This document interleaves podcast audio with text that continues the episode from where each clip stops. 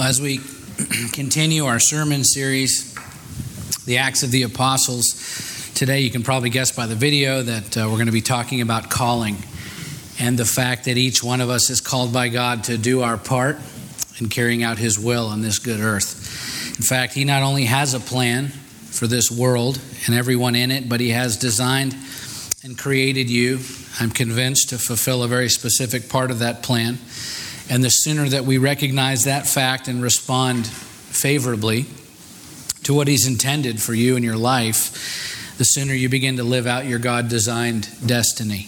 And I can tell you firsthand that there's nothing more satisfying, uh, more gratifying, or fulfilling than answering the divine call of God on your life. I used to build houses for a living. I was, uh, for a better part of a decade, my wife and I built a small business building homes. We worked very hard. We did a good job, and it was successful. Uh, but that whole time, it was never really a good fit. Uh, it was kind of a square peg and a round, round hole thing, and I knew it. Yet I had friends who did the exact same job at the same time, and they were thriving in it because they were called to serve the body of Christ, at least in part by that vocation, that profession, and to the people in that industry, to be ministers in that professional field. But I wasn't working for my calling at that point in my life. I was working for comfort. And there was a great salary and there were great benefits associated with owning and operating a, a successful small business. Yet there's a difference between comfort and calling. So we should ask ourselves Am I working in this life to achieve comfort or am I working to fulfill a calling? Because for years I worked for a comfortable, stable, prosperous existence, and it isn't that comfort and stability and prosperity are bad. Not at all. Those are all great things, actually, and there's certainly nothing wrong with desiring comfort and stability and prosperity, okay? The point is that when we focus on calling, rather than comfort, we're pouring ourselves into ministry first. And we're allowing God to provide our comfort and stability and prosperity that we desire as He sees fit.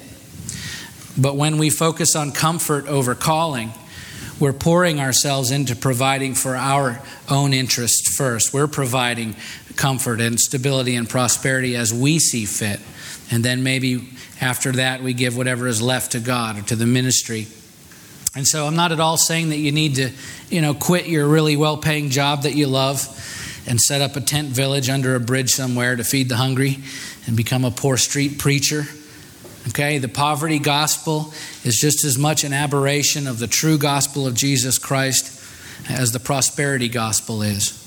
All right, neither of those extremes are prescribed in the Bible. What I'm saying is that we should be honest in assessing our own focus God may very well have you in the career or at the exact job where He wants you, but ask yourself, what is my focus? That's key. Is it uh, to build my kingdom or to build His kingdom?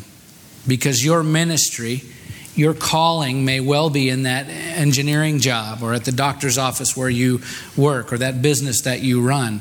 The key is to focus on the calling, meeting the needs of the, the ministry that is available to you which is namely making disciples of Christ right where you are, wherever God has placed you, above your own uh, comfort and stability and prosperity. And then let Him take care of your needs as you focus on your calling. Okay? And so we, we talk a lot in churches, at least in our tradition, about discovering your calling, finding out what your calling is. We have tests that help you determine your personal gifts and personality traits in the areas of uh, ministry that you would naturally be more effective in, and that's all fine.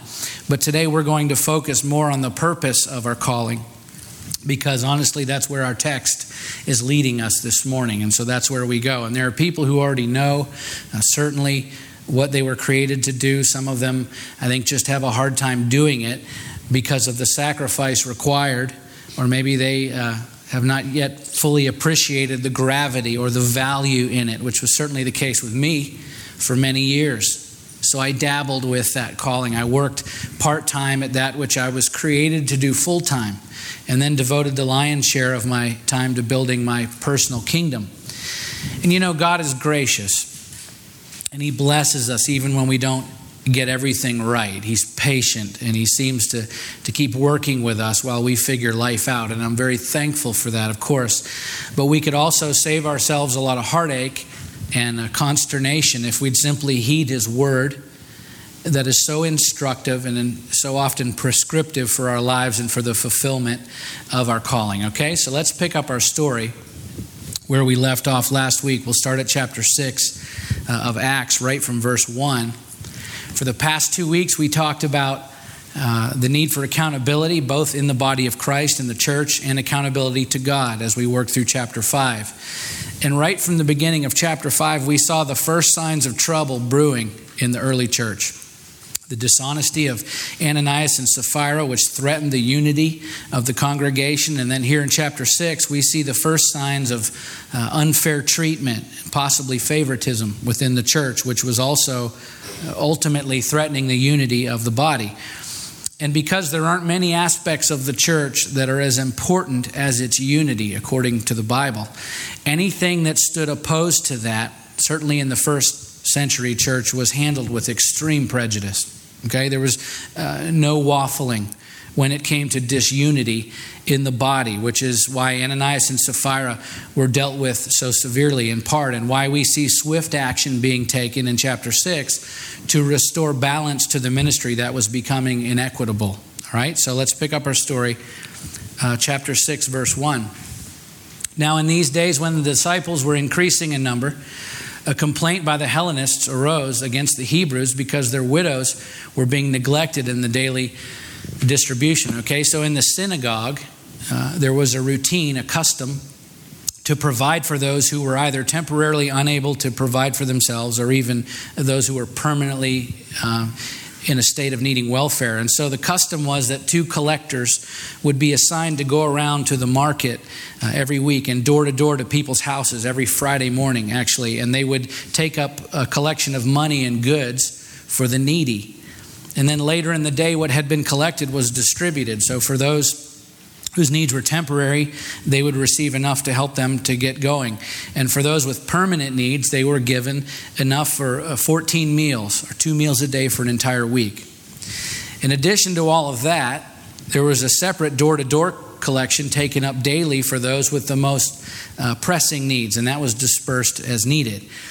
And so clearly, the Christian church here had adopted their own version of this custom from the synagogue to provide for the needs of congregation. And so there was a daily distribution. And as the church grew, so did the needs, and so did the, the complexity of the administration of the ministry.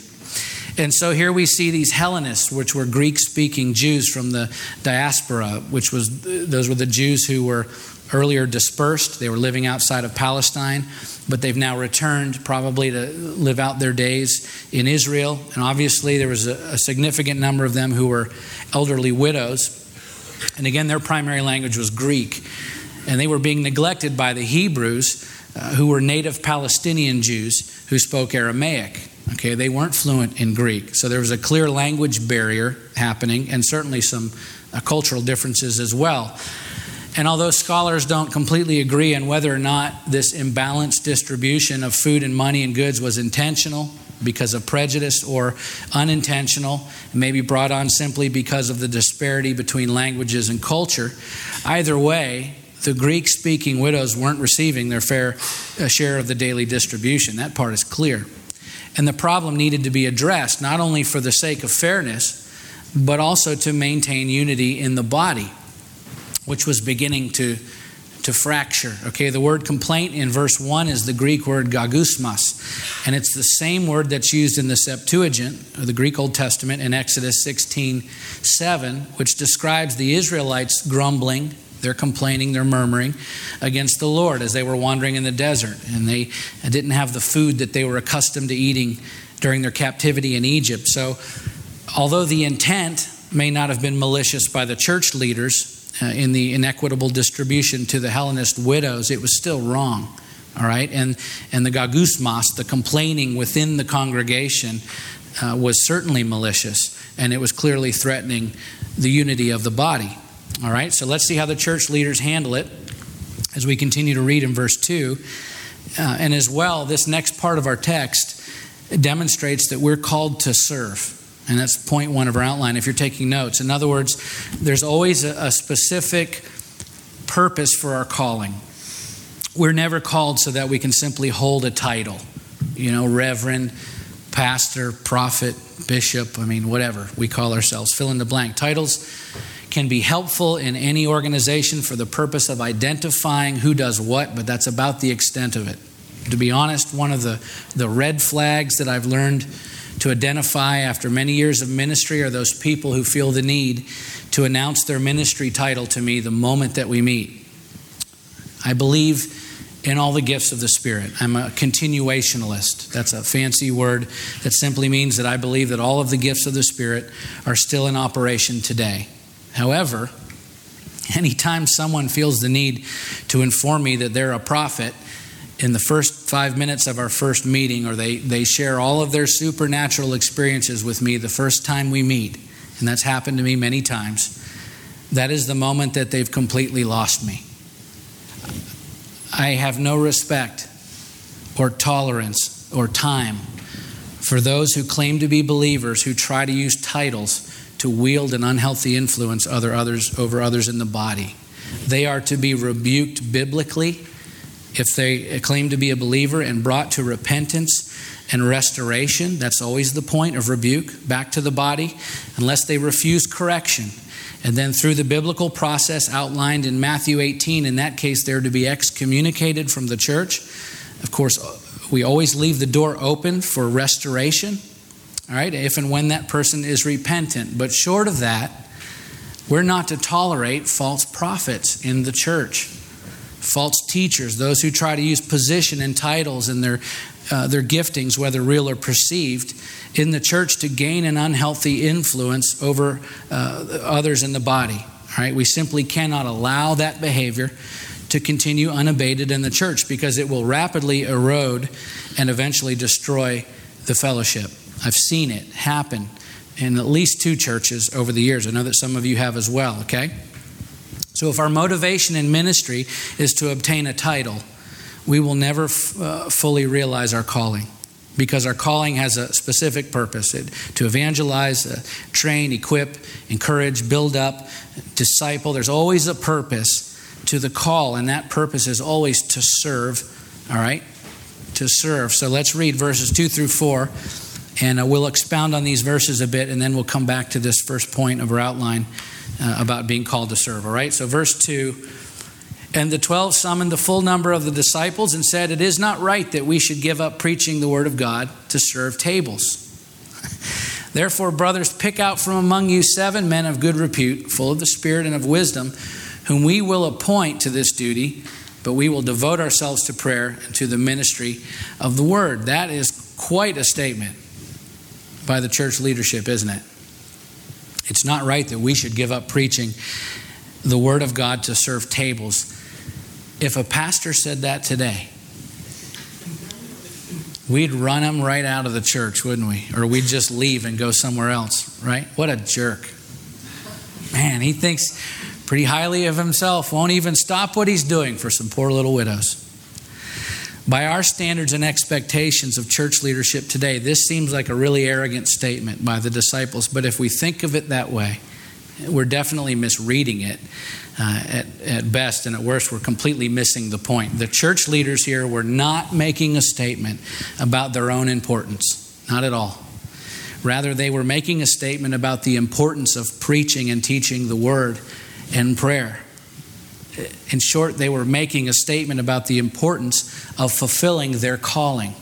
Okay, the great theologian and pastor R.C. Sproul, one of my favorite, he wrote, Every year, 17,000 ministers in America leave the ministry.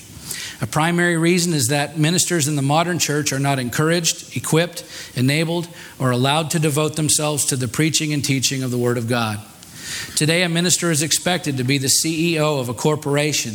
He's expected to do the administration and the work of development. He's expected to be an expert in counseling and pastoral care.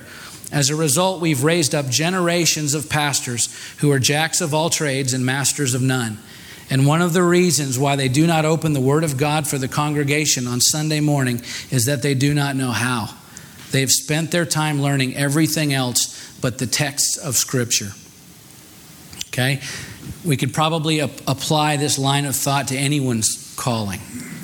It is paramount that once we've identified the calling and that has been confirmed by others, which we're going to talk about in a minute, it is paramount that we not only pursue that calling with vigor, but we guard it, even when that means saying no to other pursuits, no matter how noble they may be. Right?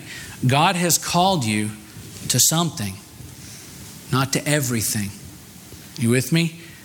God has called you to something, but not to everything. You cannot be all things to all people. Believe me, I've tried. The end result of that is usually you end up uh, being of little use to anyone. Okay? When God calls you, you certainly work with everything that you have to fulfill that calling in your life, even to the exclusion of other activities. But by all means, fight the good fight.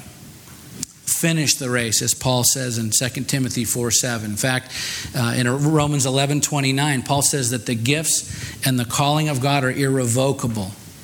So don't ever give up on your calling. Labor for Christ in your divine calling as long as you have breath, because the calling never goes away. It doesn't retire, it doesn't give up, it doesn't quit when times get tough, and so neither should we. And the response of the church leaders here in verse 2 underscores this remarkable importance of, of their calling. Okay, it isn't about a title, it's about service. And these seven men who are about to be appointed by the church for service are being called and appointed because the church was growing. And in that time of growth, there were needs, new needs that were presenting themselves. The seven wouldn't have been called if there was no need uh, for seven men to serve the body.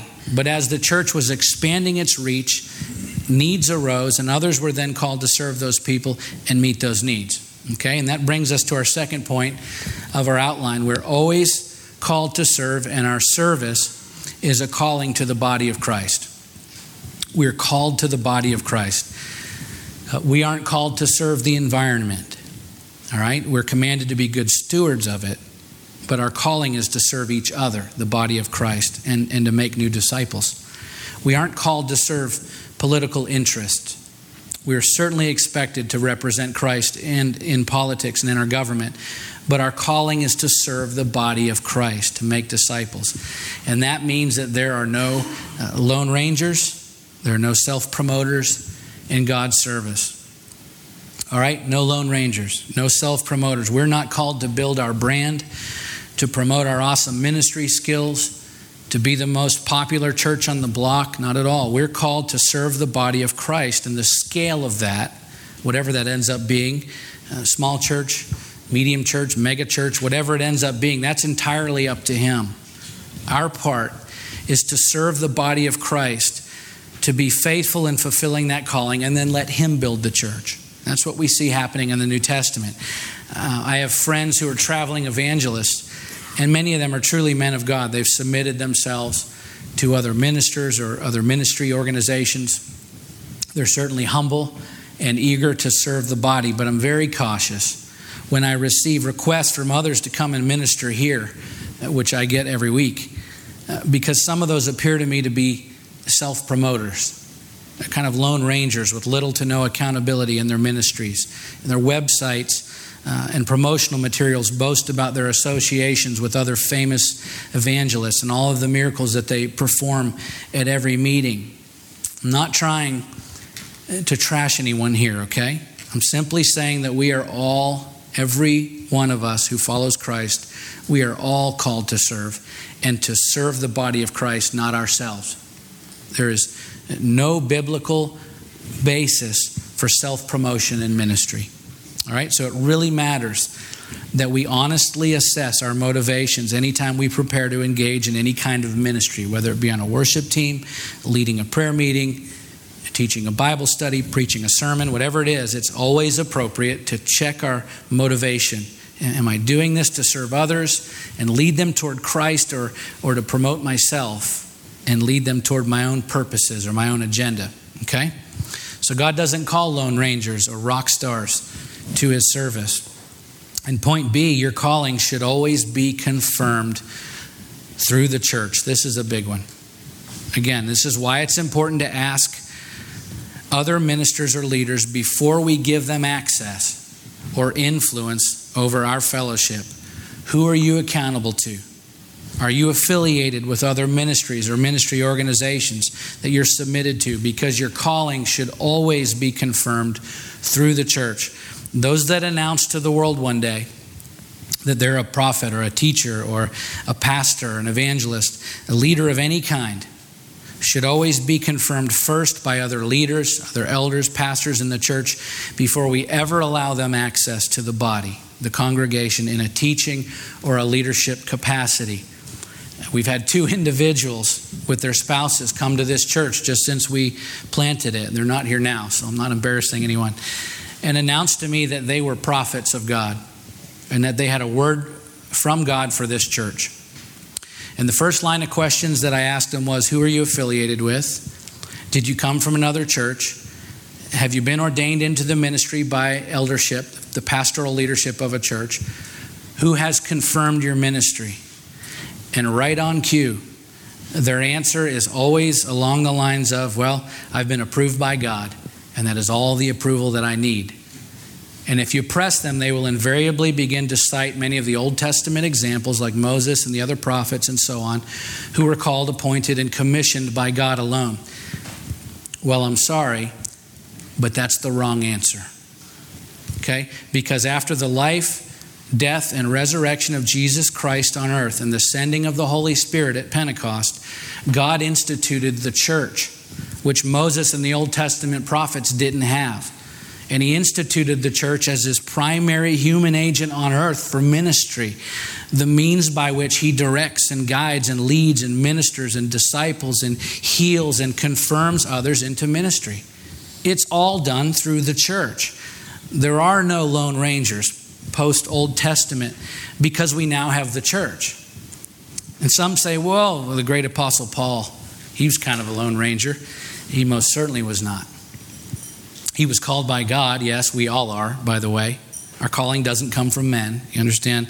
Only from God, but the calling is confirmed by and through the church. Paul's calling in ministry was confirmed by Barnabas, a church leader, to the other leaders first, and, and then his ministry was accepted and confirmed by the rest of the leadership of the church. We'll be reading about it in the coming weeks in Acts chapter 9 and uh, starts in 20, verse 26. Paul's calling in ministry were confirmed by the leadership of the church. And further, he was submitted to the church leadership, which we'll see in Acts chapter 15 at the Jerusalem Council, where all of the uh, church leadership gathers to discuss some disagreements about doctrine and ministry.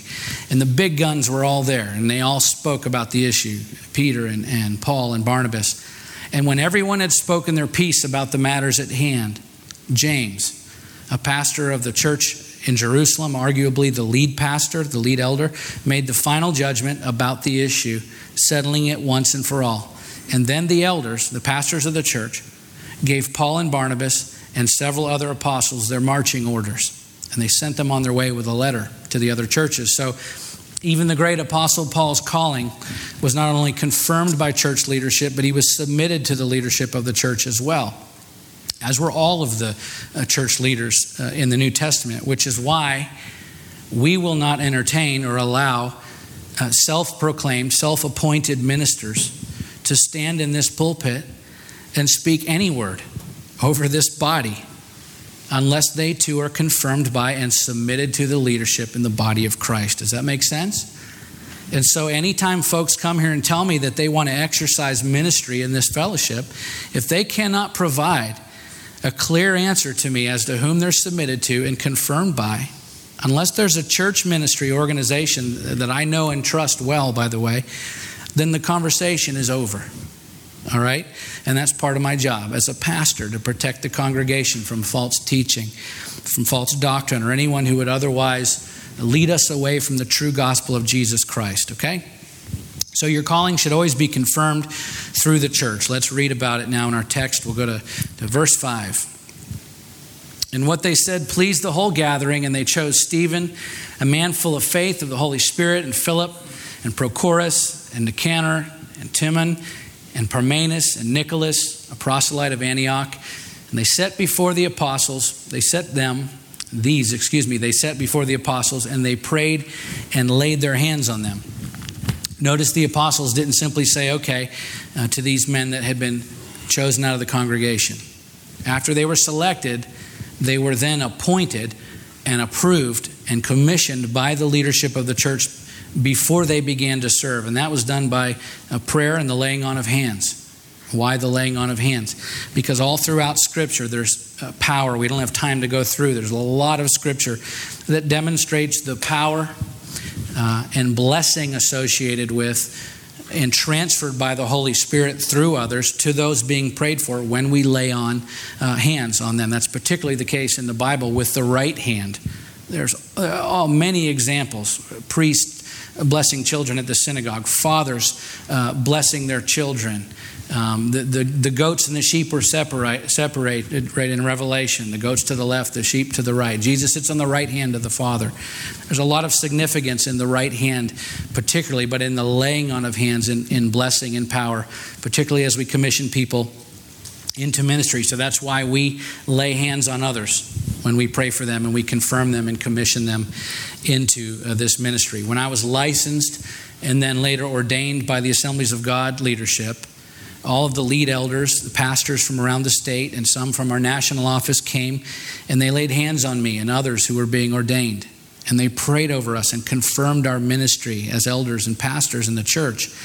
And it was very powerful because it followed the biblical model for bringing others into ministry leadership, okay? So we're called by God to serve the body of Christ, the church, and that calling is confirmed through the church. And then what happens when we follow the mandates of Scripture, when we follow the, the patterns established in the Bible for the church and for carrying out the ministry, the results then are both powerful and undeniable. Let's read it in verse 7.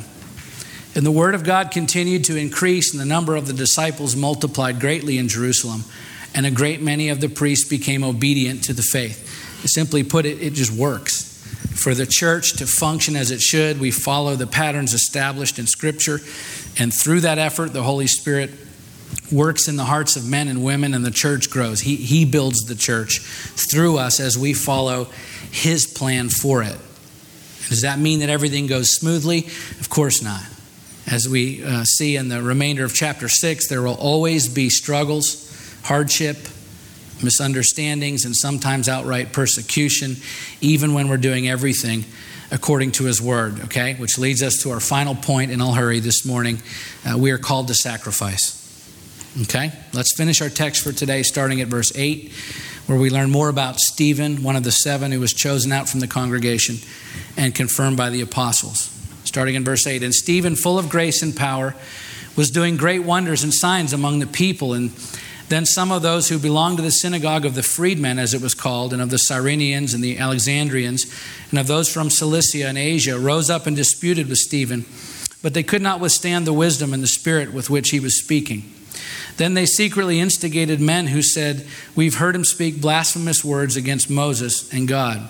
And they stirred up the people and the elders and the scribes, and they came upon him and seized him and brought him before the council. And they set up false witnesses who said, This man never ceases to speak words against his holy place, this holy place and the law. For we have heard him say that Jesus of Nazareth will destroy this place and will change the customs that Moses delivered to us. And gazing at him, all who sat in the council saw that his face was like the face of an angel. Interesting last verse. Obviously, there are false accusations being made about Stephen. They were secretly instigating others against him. He was, in fact, the victim of a great conspiracy to end his life, all because he was carrying out his calling to serve the body, which was confirmed by the church, and here he's being lied about and falsely accused. I can think of all kinds of expressions that would be on my face if I were in Stephen's shoes, but the face of an angel isn't one of them. I've been wrongly accused of things, I'm sure many of you have in your life, and that actually shouldn't surprise us at all when that happens. Until Jesus himself returns and sets right all of the wrongs in this world, there will always be men and women whose hearts are set on doing evil things. And that shouldn't really surprise us. However, what is almost uh, shocking about this passage to me is not the false accusations and lies against Stephen, which we would be defending ourselves over hotly. It's his reaction to those lies and false accusations. It's amazing. And we'll get more into that next week as we read about his response in the next chapter. But the point to take away from these last few uh, verses of chapter 6 today is that part of the calling is a call to sacrifice. As long as we choose to represent Christ in this world, to answer his calling on our lives, to uh, serve others and speak the truth of the gospel, there will always be sacrifice associated with that. For Stephen, it was persecution. For some, it is giving up their uh, former life, leaving a job, security, comfort, stability. There's often very real risk involved in answering the call of God in your life. We're supporting missionaries right now from this church who are serving the body in countries where sharing the gospel is not welcomed or legal. And I think that we all have to ask ourselves Am I willing to sacrifice whatever it takes to answer the call of God on my life? Because without question, answering that call will require you to sacrifice something, often many things. And in the case of some, it means sacrificing everything. That was certainly the, the situation with Stephen and uh, many of the prophets, and certainly the apostles. But know this there is no sacrifice in this life that can even begin to compare with the reward that we receive in Christ when we choose to answer that call. In this life, yes, but especially in the next. It's hard sometimes to convince people of that because when we look at others who have given up uh, every comfort and convenience to answer the call of God in their lives, it can seem unpalatable to us, not pleasing at all. But that's because it isn't our calling. That comes from answering the call that God has placed on your life. And although that often won't make any sense to other people around you, even in the midst of all the sacrifices that you may have to make to answer that call, you will be more at peace, more fulfilled than you ever imagined that you could be because you'll be doing exactly what He created you to do. And there is no better feeling in this life than that. We're all called to ministry, to serve God through the church, whatever that requires from us. The question is are you willing to answer that call?